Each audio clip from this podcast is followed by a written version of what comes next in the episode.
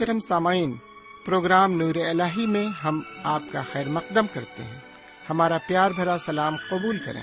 امید قوی ہے کہ آپ بفضل خداوند کریم کے بخیر و شادمان ہوں گے۔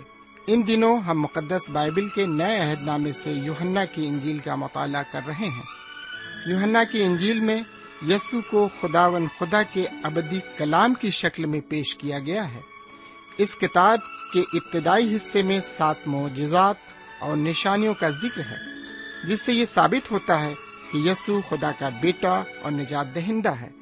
درمیانی حصے میں واعظ و نصیحت ہے، اور آخری حصے میں یسوع کے پکڑوائے جانے اور مصلوب ہونے، دفن ہونے اور جی اٹھنے و شاگردوں پر ظاہر ہونے کا ذکر ملتا ہے۔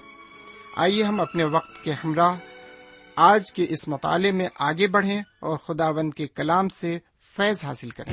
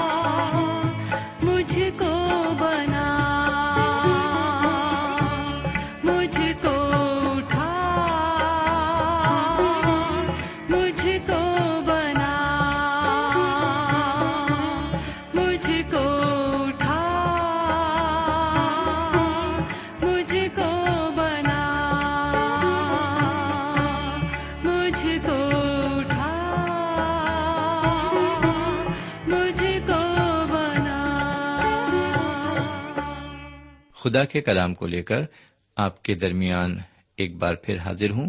سلام قبول فرمائیے۔ سامعین، مجھے امید ہے کہ آپ آج بھی پوری طرح خرافیت سے ہیں اور خدا کے فضل و کرم سے بالکل ٹھیک ٹھاک ہیں. میں خداوند تعالیٰ کا تہ دل سے شکریہ ادا کرنا چاہتا ہوں ایک اور موقع کے لیے جو اس نے ہمیں دیا کہ ہم اس کے قدموں پر بیٹھ کر ایک بار پھر اس کے کلام کو سنیں. تو میرے بھائی آئیے ایک بار پھر ہم اس کے کلام کی طرف راغب ہوں اور سنیں کہ آج خداوند ہم سے کیا کہنا چاہتا ہے. لیکن پہلے ہم دعا مانگیں. ہم دعا کریں. ہمارے پاک پروردگار رب العالمین، ہم تیرے تہ دل سے شکر گزار ہیں کہ تو نے ایک اور موقع ہمیں عطا فرمایا ہے تاکہ ہم تیرے پرفضل کلام کو سنیں اور اس سے نصیحت حاصل کریں اور فیض حاصل کر سکیں. یقیناً تیرا کلام ہماری رہنمائی کرتا ہے اور ہم اپنی زندگی کا نصب العین اس کے ذریعے ڈھونڈ سکتے ہیں. آج بھی ہم جب تیرا کلام سنتے ہیں ہم اپنی زندگی کا نصب العین اس میں ڈھونڈ سکیں اور اسی کے مطابق ہم اپنی زندگی گزارنے والے بن سکیں. ہم یہ دعا اپنے حضور کریم جناب سیدنا یسوع مسیح کے وسیلے سے مانگتے ہیں، آمین. میرے پیارے بھائی بہن، میں آپ کو بڑی سنجیدگی کے ساتھ یہ بتانا چاہتا ہوں کہ جناب سیدنا مسیح کی یہ پیاس جسمانی پیاس تو کم لیکن روحانی پیاس زیادہ ہے، جس کا ذکر ابھی ہم کرنے جا رہے ہیں. میرے بھائی یہ ایک کلمہ ہے، یہ چوتھا کلمہ ہے جو حضور کریم نے صلیب پر ادا کیا، اور وہ کلمہ ہے میں پیاسا ہوں. جی ہاں، انہوں نے اپنی پیاس کو وہاں پر عیاں کیا، اپنی پیاس کی شدت کو وہاں پر ظاہر کیا. لیکن یہ پیاس جسمانی پیاس تو کم لیکن روحانی پیاس زیادہ ہے. یہاں پر پانچ باتیں ہیں جو ان کی روحانی پیاس کو ظاہر کرتی ہیں، اور وہ باتیں اس طرح ہیں.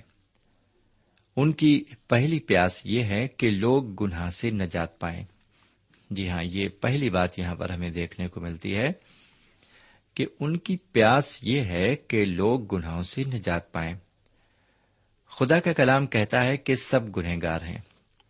اگر آپ رومیوں کے خط کے تیئیسویں باب کی تیسری آیت کو پڑھیں تو وہاں پر لکھا ہوا ہے سب نے گناہ کیا اور خدا کے جلال سے محروم ہیں. میرے بھائی اسی طرح سے سیدنا مسیح کے شاگرد جناب پولس رسول بھی گواہی دیتے ہیں. تیمیتیس کے پہلے خط کے پہلے باب کی پندرہویں آیت میں وہاں پر وہ کہتے ہیں یہ بات سچ اور ہر طرح سے قبول کرنے کے لائق ہے کہ مسیح یسوع گنہگاروں کو نجات دینے کے لیے اس دنیا میں آئے جن میں سب سے بڑا گنہگار میں ہوں. میرے بھائی اس کے علاوہ رومیوں کے خط کے چھٹے باب کی تیئیسویں آیت کو اگر ہم دیکھیں تو وہاں پر ہم پڑھتے ہیں کہ گناہ کی مزدوری موت ہے اور ہمیشہ کی زندگی ہمارے خدا یسوع مسیح میں ہے. پھر اس کے ساتھ ساتھ سیدنا مسیح خود بھی یہ فرماتے ہیں لوقا کی انجیل کے نویں باب کی دسویں آیت میں، وہ کہتے ہیں میں کھوئے ہوؤں کو ڈھونڈنے اور انہیں نجات دینے آیا ہوں. میرے بھائی ان کی پیاس ہے کہ لوگ نجات پائیں. پھر دوسری پیاس کیا ہے؟ دوسری بات ہم دیکھتے ہیں اس پیاس میں، ان کی دوسری پیاس یہ ہے کہ لوگ ہمیشہ کی زندگی پائیں. یوحنا کی انجیل کے دسویں باب کی دسویں آیت میں وہ کہتے ہیں میں اس لیے آیا کہ وہ زندگی پائیں اور کثرت سے پائیں. پھر ان کی پیاس میں تیسری بات ہم دیکھتے ہیں، ان کی تیسری پیاس یہ ہے کہ لوگ حقیقی اطمینان حاصل کریں. یوحنا کی انجیل کے چودھویں باب کی ستائیسویں آیت میں وہ کہتے ہیں میں تمہیں اطمینان دیے جاتا ہوں، جس طرح دنیا دیتی اس طرح نہیں بلکہ اپنا اطمینان تمہیں دیتا ہوں، تمہارا دل نہ گھبرائے اور نہ ڈرے. پھر چوتھی بات ان کی پیاس میں جو ہم دیکھتے ہیں وہ یہ، ان کی چوتھی پیاس یہ ہے کہ لوگ فکروں سے آزاد ہوں. متی کی انجیل کے چھٹے باب کی پچیسویں آیت سے چوتیسویں آیت تک ہم پڑھتے ہیں کہ وہ کہتے ہیں کہ کل کے لیے فکر نہ کرو، اور فکروں کے اوپر ایک لمبا واز دیتے ہیں. کل کی فکر نہ کرو کہ ہم کیا کھائیں گے، کیا پیئیں گے، کیا پہنیں گے، کیسے رہیں گے۔ اس طرح سے وہ یہ بتانا چاہتے ہیں، ساری فکریں میرے اوپر ڈال دو، خدا کے اوپر ڈال دو، صرف ایک کام کرو، خدا کی بادشاہی کو تلاش کرو، یہ ہے تمہارا کام۔ پھر ان کی پانچویں پیاس یہ ہے کہ لوگ ایک فتح یاب زندگی بسر کریں۔ فتح یاب زندگی کیا ہے؟ ذرا یہاں پر اس عبارت پر نظر ڈالیں، افسیوں کا خط چھٹا باب اور اس کی دسویں آیت سے اٹھارہویں آیت تک۔ اگر آپ کے پاس بائبل شریف ہے تو آپ اس عبارت کو وہاں پر ضرور پڑھیں۔ فتح یاب زندگی یہ ہے کہ ہم روحانی ہتھیار باندھ لیں تاکہ ہم شیطانی طاقتوں کا مقابلہ کر سکیں۔ اور روحانی ہتھیار کیا ہیں یہ آپ جان ہی چکے ہیں۔ اب ذرا یوحنا کی انجیل کے انیسویں باب کی تیسویں آیت پر آ جائیں۔ تیسویں آیت میں ایک اور کلمے کے بارے میں ہم پڑھتے ہیں، یہ چھٹا کلمہ ہے۔ اس میں جناب مسیح فرماتے ہیں پورا ہوا، لیکن کیا پورا ہوا؟ ہم بڑی سادگی کے ساتھ یہ کہہ سکتے ہیں کہ نجات کا کام پورا ہوا، لیکن ذرا یہ بھی دیکھنا ہے کہ اس نجات کے کام کو پورا کرنے کے لیے حضور کریم کو کون کون سی باتیں اور پوری کرنی پڑی۔ آئیے ذرا ان باتوں کو بھی تفصیل سے دیکھتے ہیں۔ پہلی بات یہ ہے کہ انہوں نے ہم سے سچا پیار کیا۔ ہم متی کی انجیل کے چھبیسویں باب کی اکیاون آیت سے باون آیت میں پڑھتے ہیں کہ گسمنی کے باغ میں جب لوگ انہیں پکڑنے کے لیے لاٹھیاں اور بھالے لے کر آئے تو انہوں نے وہاں پر کسی پر حملہ نہیں کیا اور نہ ہی کسی کا مقابلہ کیا، اور یہ اس بات کو ظاہر کرتا ہے کہ انہوں نے واقعی میں سچا پیار کیا لوگوں سے۔ پھر یوحنا کی انجیل کے پندرہویں باب کی تیرہویں آیت میں وہ فرماتے ہیں، اس سے زیادہ محبت کوئی نہیں کرتا کہ اپنے دوستوں کے لیے کوئی جان دے۔ پھر جو دوسری بات ہے وہ یہ کہ انہوں نے ساری دنیا کو انجیل کا پیغام دیا۔ انہوں نے شاگردوں کو حکم فرمایا، اسے ہم عظیم حکم کہتے ہیں۔ یہ متی کی انجیل کے اٹھائیسویں باب کی انیسویں اور بیسویں آیت میں پایا جاتا ہے اور مرقس کی انجیل کے سولہویں باب کی پندرہویں آیت میں پایا جاتا ہے۔ پھر تیسری بات یہ ہے کہ گناہوں کی بخشش کا فرمان دیا۔ اگر آپ یوحنا کے پہلے خط کے پہلے باب کی نویں آیت کو پڑھیں تو آپ اس فرمان کی بابت جان جائیں گے۔ پھر چوتھی بات یہ کہ اپنی قربانی کے ذریعے نجات کا اعلان کیا۔ نجات اعمال سے نہیں، نہ کسی جانور کی قربانی سے ہے، بلکہ نجات سیدنا مسیح کی قربانی سے ہے۔ پانچویں بات یہ ہے کہ انہوں نے ہمیشہ کی زندگی پر اختیار دیا۔ میرے بھائی، یہ ساری باتیں پوری کرنے کے بعد ہی انہوں نے کہا پورا ہوا۔ یوحنا کی انجیل کے چھٹے باب کی چالیسویں آیت میں مرقوم ہے، جو کوئی مسیح کو دیکھے اور ان پر ایمان لائے ہمیشہ کی زندگی پائے۔ اب ذرا اسی انجیل کے گیارہویں باب کی پچیسویں اور چھبیسویں آیت کو بھی سن لیں۔ یسوع نے اس سے کہا، قیامت اور زندگی تو میں ہوں، جو مجھ پر ایمان لاتا ہے گو وہ مر جائے تو بھی زندہ رہے گا، اور جو کوئی زندہ ہے اور مجھ پر ایمان لاتا ہے وہ اب تک کبھی نہ مرے گا۔ میرے بھائی، یہ چیز انہوں نے پوری کی۔ بہرکیف اب ہم اٹھائیسویں آیت پر نظر ڈالیں گے۔ اس آیت میں حضور کریم جناب سیدنا مسیح فرماتے ہیں، میں پیاسا ہوں۔ میرے بھائی، ان لفظوں کو جناب سیدنا مسیح کا پانچواں کلمہ کہا جاتا ہے۔ جی ہاں، گڈ فرائیڈے کے موقع پر ساری کلیسیاؤں میں اس کلمے پر واز دیا جاتا ہے۔ سارے مبلغ طرح طرح سے سیدنا مسیح کی پیاس کو لوگوں کے سامنے رکھتے ہیں۔ میرے بھائی، ابھی میں نے اس کی بابت کچھ باتیں آپ کو بتائیں۔ ہم اکتیسویں آیت سے سینتیسویں آیت تک آتے ہیں۔ یہاں پر جناب یوحنا نے دو پیشن گوئیوں کا ذکر کیا ہے۔ ان دو پیشن گوئیوں میں سے پہلی پیشن گوئی پوری ہو چکی ہے۔ یہ پیشن گوئی زبور شریف کے چوتیسویں باب کی بیسویں آیت میں پائی جاتی ہے، جہاں پر اس طرح عبارت مرقوم ہے، وہ اس کی سب ہڈیوں کو محفوظ رکھتا ہے، ان میں سے ایک بھی توڑی نہیں جاتی۔ دوسری پیشن گوئی ابھی پوری ہونے کا انتظار ہے۔ یہ پیشن گوئی زکریا نبی کی کتاب کے بارہویں باب کی دسویں آیت میں پائی جاتی ہے، جہاں اس طرح لکھا ہوا ہے، اور میں داؤد کے گھرانے اور یروشلم کے باشندوں پر فضل اور مناجات کی روح نازل کروں گا، اور وہ اس پر جس کو انہوں نے چھیدا ہے نظر کریں گے، اور اس کے لیے ماتم کریں گے جیسا کوئی اپنے اکلوتے کے لیے کرتا ہے، اور اس کے لیے تلخ کام ہوں گے جیسے کوئی اپنے پائلوٹھے کے لیے ہوتا ہے۔ میرے بھائی، جناب زکریا صرف یہی پیشن گوئی نہیں کرتے کہ وہ چھیدے جائیں گے، بلکہ وہ ایک اور اہم بات بتاتے ہیں، وہ یہ کہ جناب سیدنا مسیح دوبارہ اس دنیا میں تشریف لائیں گے، اور اس وقت ساری دنیا انہیں دیکھے گی اور یہ اقرار کرے گی کہ یہ وہی شخص ہے جسے ہم نے چھیدا تھا، اور وہ دکھ منائے گی۔ بہرکیف جناب یوحنا نے بھی اپنی مکاشفے کی کتاب میں اس موضوع پر روشنی ڈالی ہے۔ وہ مکاشفے کی کتاب کے پہلے باب کی ساتویں آیت میں لکھتے ہیں، دیکھو وہ بادلوں کے ساتھ آنے والے ہیں، اور ہر ایک آنکھ انہیں دیکھے گی، اور جنہوں نے انہیں چھیدا تھا وہ بھی دیکھیں گے، اور زمین پر کے سب قبیلے ان کے سبب سے چھاتی پیٹیں گے۔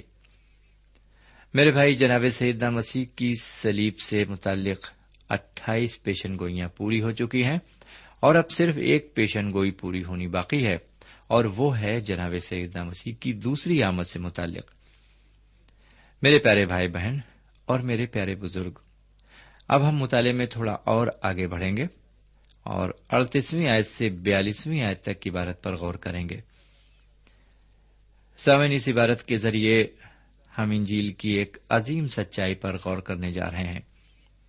سوال یہ ہے کہ انجیل کی عظیم سچائی کیا ہے؟ جناب پولس اس سوال کا جواب اس طرح دیتے ہیں۔ کرنتھیوں کے پہلے خط کے پندرہویں باب کی تیسری آیت میں وہ لکھتے ہیں، چنانچہ میں نے سب سے پہلے تم کو وہی بات پہنچا دی جو مجھے پہنچی تھی کہ مسیح کتاب مقدس کے مطابق جی اٹھا۔ میرے بھائی، یہی باتیں جو آپ نے ابھی سنی انجیل کی عظمت اور سچائی ہیں۔ انہی باتوں پر ایمان لانے سے نجات ملتی ہے۔ بہرکیف اس عبارت میں ہم دو خاص لوگوں کے متعلق پڑھتے ہیں۔ یہ دو شخص جناب سیدنا مسیح کی لاش کو پلاتوس سے لے کر کفناتے اور دفناتے ہیں۔ یہ دونوں شخص یہودی ہیں اور اپنی قوم میں ایک اعلی مرتبہ رکھتے ہیں۔ ان کے متعلق کہا جاتا ہے کہ یہ جناب سیدنا مسیح کے خفیہ شاگرد تھے۔ یہ ابھی تک سامنے نہیں آئے تھے، لیکن اب یہ اعلانیہ طور پر سامنے آ گئے ہیں، اور حاکم پلاتوس کے پاس جا کر حضور کریم کی لاش مانگ رہے ہیں، جبکہ سارا یہودی سماج انہیں چھوڑ کر چلا گیا ہے، یہاں تک کہ ان کے شاگرد بھی بھاگ گئے ہیں اور ڈر کے مارے ایک گھر میں چھپے بیٹھے ہیں۔ بہرکیف یہ دو شخص جن کا نام یوسف ہے جو ارمتیا کے باشندے ہیں، اور دوسرے شخص نیکودیموس ہیں جن کے متعلق ہم یوحنا کی انجیل کے تیسرے باب میں پڑھ چکے ہیں۔ میرے بھائی، آپ کو معلوم ہو کہ اسرائیلی مصر میں رہ کر بہت کچھ سیکھ چکے تھے۔ وہ جانتے تھے کہ مردہ جسم کو مسالے لگا کر کس طرح برسوں تک صحیح سلامت رکھا جا سکتا ہے۔ وہ موسوی شریعت کے مطابق یہ ایمان رکھتے تھے کہ مردے دوبارہ جی اٹھیں گے، جسم مردہ حالت میں دفنایا جائے گا اور بقا کی حالت میں جی اٹھے گا۔ ان کا اس پر مکمل ایمان تھا، اس لیے وہ مردہ جسم کو بہت اچھی طرح دفناتے تھے اور دوبارہ جی اٹھنے کی امید سے وہ اسے قبر میں رکھتے تھے۔ انہیں یہ کام عید فسح سے پہلے کرنا تھا، اور ہم پڑھتے ہیں کہ انہوں نے یہ کام بڑی خوبصورتی کے ساتھ انجام دیا۔ سامعین، کہنے کو تو یہ لوگ ایک ڈرپوک اور خفیہ شاگرد تھے، لیکن انہوں نے کام بہت بڑا انجام دیا، اتنا بڑا کام کہ ہم ظاہرہ طور پر ایمان رکھتے ہوئے بھی نہیں انجام دے سکتے۔ ہم اکثر جب دوسرے پر نظر ڈالتے ہیں تو اس کی خوبیوں پر نہیں بلکہ اس کی خامیوں پر نظر ڈالتے ہیں۔ ہاں، یہ سچ ہے کہ یہ لوگ ڈرپوک بھی تھے اور خفیہ طور پر شاگرد بھی تھے، لیکن ان کے اندر بہت سی خوبیاں بھی تھیں جو ہمارے لیے ایک چنوتی اور ایک سبق ہیں. آئیے ذرا ان دو لوگوں میں سے ہم یوسف ارمتیا کی زندگی کی کچھ خوبیوں پر نظر ڈالیں. پہلی بات ہم دیکھتے ہیں، یہ قوم کا یہودی، دولت مند اور عزت دار شخص تھا. دوسری بات ہم دیکھتے ہیں، یہ جناب سیدنا مسیح کا شاگرد تھا. تیسری بات ہم دیکھتے ہیں، یہ یہودیوں کی عدالت سنہدرین کا ممبر تھا. چوتھی بات، یہ نیک اور راست باز شخص تھا. پانچویں بات، یہ یہودیوں کے اس کام سے خوش نہ تھا. چھٹی بات، یہ خدا کی بادشاہی کا منتظر تھا، اس نے اپنی نئی قبر سیدنا مسیح کو دے دی. یہ ساتویں بات ہے. سامعین، اب ہم یوحنا کی انجیل کے بیسویں باب میں داخل ہو رہے ہیں. یہ بیسواں باب یوحنا کی انجیل میں سیدنا مسیح کے جی اٹھنے کا باب کہلاتا ہے. جناب سیدنا مسیح کا دوبارہ جی اٹھنا مسیح ایمان کا ایک مضبوط ستون ہے. یہ مسیح ایمان کے لیے اتنا ہی ضروری ہے جتنا ضروری دل کے دھڑکنے کے لیے خون ہے. سچ تو یہ ہے کہ یہ ایمان کی بنیاد ہے. میرے بھائی، کسی شخص کی ولادت اتنی اہمیت نہیں رکھتی جتنی اہمیت اس کی وفات رکھتی ہے. سامعین، یہ بیسواں باب جناب سیدنا مسیح کی وفات کے ساتھ ساتھ ان کے جی اٹھنے کو بھی ظاہر کرتا ہے، لیکن اکثر دیکھا گیا ہے کہ لوگ ان کی زندگی پر غور و فکر کرتے وقت صرف ان کی ولادت اور وفات تک ہی محدود رہتے ہیں. وہ ان کی قیامت پر، یعنی ان کے جی اٹھنے پر غور نہیں کرتے. صرف سال میں ایک بار، صرف ایسٹر کے موقع پر ہی اس پر غور کیا جاتا ہے. ہمیں ہمیشہ یاد رہے کہ اگر دوبارہ جی نہیں اٹھے ہیں ہمارے حضور کریم، تو ہمارے لیے سب کچھ بیکار ہے. ہمارا ایمان اور امید سب کچھ بیکار ہے. میرے بھائی، بیسویں باب کی پہلی آیت میں لکھا ہوا ہے، ہفتے کے پہلے دن. میرے بھائی، یہ دن اتوار کا دن ہے. مریم مجدلینی، یہی وہ مریم ہے جس کے اندر سے جناب سیدنا مسیح نے سات بدروہیں نکالی تھیں. یہ گلیلی عورت تھی جو سیدنا مسیح کی مرید تھی. لیکن کہیں آپ اس کو لازر کی بہن تو نہیں سمجھ رہے ہیں. یہ لازر کی بہن نہیں تھی. یہ بہت تڑکے قبر پر آئی ہے. اس کے ساتھ دو عورتیں اور ہیں. ایک تو ہیں یعقوب کی ماں مریم اور دوسری ہیں سلومی. یہ تینوں عورتیں قبر کی طرف جا رہی ہیں، اس قبر کی طرف جہاں جناب سیدنا مسیح کو دفنایا گیا تھا. ان کے علاوہ کچھ عورتیں اور بھی ہیں جو خوشبودار چیزیں لے کر قبر کی طرف جا رہی ہیں، اور جب قبر کے نزدیک پہنچتی ہیں تو دیکھتی ہیں کہ قبر کا پتھر ایک طرف لڑکا پڑا ہے. یہ دیکھتے ہی مریم مجدلینی جناب سیدنا مسیح کے شاگردوں کو فوراً خبر دیتی ہے. اب تھوڑی ہی دیر میں دوسری مریم، جو یعقوب اور یوسیس کی ماں تھی، قبر کے نزدیک آئیں، اور جب انہوں نے قبر کو دیکھا تو وہاں پر سیدنا مسیح کے بجائے ایک فرشتے کو پایا. یہ دیکھتے ہی یہ مریم بھی اپنے ساتھ کی عورتوں کو سارا حال بتانے گئیں، اور اسی وقت مریم مجدلینی نے جناب پترس اور جناب یوحنا کو بھی اس بات کی خبر دی. وہ جلدی سے وہاں پہنچے اور قبر میں جھانک کر دیکھا اور واپس چلے گئے. اس حوالے کو آپ یوحنا کی انجیل کے بیسویں باب کی تیسری آیت سے لے کر دسویں آیت تک دیکھ سکتے ہیں. بہرکیف، ان عورتوں نے فرشتوں کے ذریعے یہ خوشخبری حاصل کی کہ حضور کریم جناب سیدنا مسیح جی اٹھے ہیں. سامنے جہاں تک مریم مجدلینی کا سوال ہے تو یہ وہ عورت تھی جس کے اندر سات بدروہیں تھیں، اور یہ بدچلن عورت تھی. لیکن جب سیدنا مسیح نے اس عورت کے گناہ معاف کر کے اس کو بدروہوں سے آزاد کر دیا تو یہ جناب سیدنا مسیح پر ایمان لا کر ان کی مرید ہو گئی. اسی عورت نے ایک فریسی کے گھر میں کھانا کھاتے وقت جناب سیدنا مسیح کے پیروں پر اترم ڈیلا تھا. جب اس عورت نے سیدنا مسیح کی لاش قبر میں نہیں دیکھی تو یہ پریشان ہوئی اور فوراً جا کر پترس اور یوحنا کو خبر دی. میرے بھائی، آگے گیارہویں آیت سے اٹھارہویں آیت تک ہم پڑھتے ہیں کہ جناب سیدنا مسیح جو مردوں میں سے جی اٹھے ہیں اپنے آپ کو مریم مجدلینی پر ظاہر کرتے ہیں.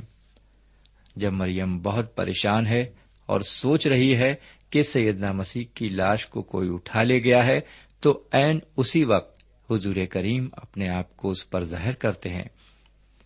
سولہویں آیت میں لکھا ہوا ہے، یسوع نے اس سے کہا مریم. اس نے مڑ کر ان سے عبرانی زبان میں کہا ربونی، یعنی اے استاد. اور سیدنا مسیح کی آواز سنتے ہی مریم انہیں چھونے لگتی ہے. اس لیے سترویں آیت میں حضور کریم اس سے فرماتے ہیں، یسوع نے اس سے کہا مجھے نہ چھو، کیونکہ میں اب تک باپ کے پاس اوپر نہیں گیا. یسوع نے اسے کہا مجھے نہ چھو کیونکہ میں اب تک باپ کے پاس اوپر نہیں گیا. میرے بھائی، جناب سیدنا مسیح اسے حکم فرماتے ہیں کہ تو جلدی سے جا کر یہ ساری خبر شاگردوں کو دے، اور وہ ان کے حکم پر فوراً عمل کرتی ہے. اب آئیے ذرا انیسویں آیت سے تیسویں آیت تک عبارت پر بھی ایک سرسری نظر ڈالیں، یعنی اس کی تشریح پر. اس عبارت میں ہمیں چھ خاص باتیں ملتی ہیں. پہلی، وہ بند کمرے میں شاگردوں کے بیچو بیچ آ کر کھڑے ہو گئے، انہوں نے انہیں سلامتی دی. تیسری بات، انہوں نے شاگردوں کو اپنے ہاتھ اور پسلیوں کو دکھا کر اپنے جی اٹھنے کا یقین دلایا. چوتھی، انہوں نے انجیل کی بشارت کے لیے شاگردوں کو بھیجا. پانچویں، انہوں نے ان پر پھونک ڈال کر روح القدس انہیں دیا. چھٹی، انہوں نے شاگردوں کو لوگوں کے گناہ معاف کرنے اور قائم رکھنے کا بھی اختیار دیا. پھر آگے چوبیسویں آیت سے اکتیسویں آیت تک اس عبارت میں ہم پڑھتے ہیں کہ ان کا ایک شاگرد توما ان پر یقین نہیں کرتا ہے. اس نے یہ بالکل تسلیم نہیں کیا کہ سیدنا مسیح مردوں میں سے جی اٹھے ہیں. پھر سیدنا مسیح اس کے سامنے اپنے ہاتھوں کو پھیلا دیتے ہیں اور کہتے ہیں ان میں انگلی ڈال اور پسلی میں ہاتھ ڈال. اور جب توما ایسا کرتا ہے تو یقین کرتا ہے اور قدموں پر گر پڑتا ہے. اب آج کا مطالعہ یہیں پر ختم کرنے ہیں. ہمیں اجازت دیجیے، اگلے پروگرام میں خدا نے چاہا تو پھر ملیں گے. تب تک کے لیے خدا حافظ. سامعین، ابھی آپ نے یوحنا کی انجیل سے خدا کے کلام کا مطالعہ کیا. ہمیں یقین ہے اس مطالعے سے آپ کو روحانی فیض حاصل ہوا ہوگا. ہم چاہتے ہیں کہ اس مطالعے سے متعلق آپ اپنی رائے ہمیں ضرور لکھیں. ہم آپ کے خط کا انتظار کریں گے. خدا حافظ. ہمارا پتہ ہے، programme Noor Ilahi, post box number one five seven five, Sialkot, Pakistan. پتہ ایک بار پھر سن لیں، programme Noor Ilahi, post box number ایک پانچ سات پانچ، سیال کوٹ، پاکستان. اب آپ ہم سے ٹیلی فون اور ای میل سے بھی رابطہ قائم کر سکتے ہیں. ہمارا ٹیلی فون نمبر ہے nine two three four four six four zero four five seven eight, نو دو تین چار چار چھ چار صفر چار پانچ سات آٹھ. ہمارا ای میل پتہ ہے N A E M three nine four nine eight Hotmail dot com, N A E M three nine four nine eight Hotmail dot com. ہمارے پروگرام کا وقت اب یہیں اختتام پذیر ہوتا ہے. اگلے پروگرام تک کے لیے ہمیں اجازت دیں. خدا حافظ.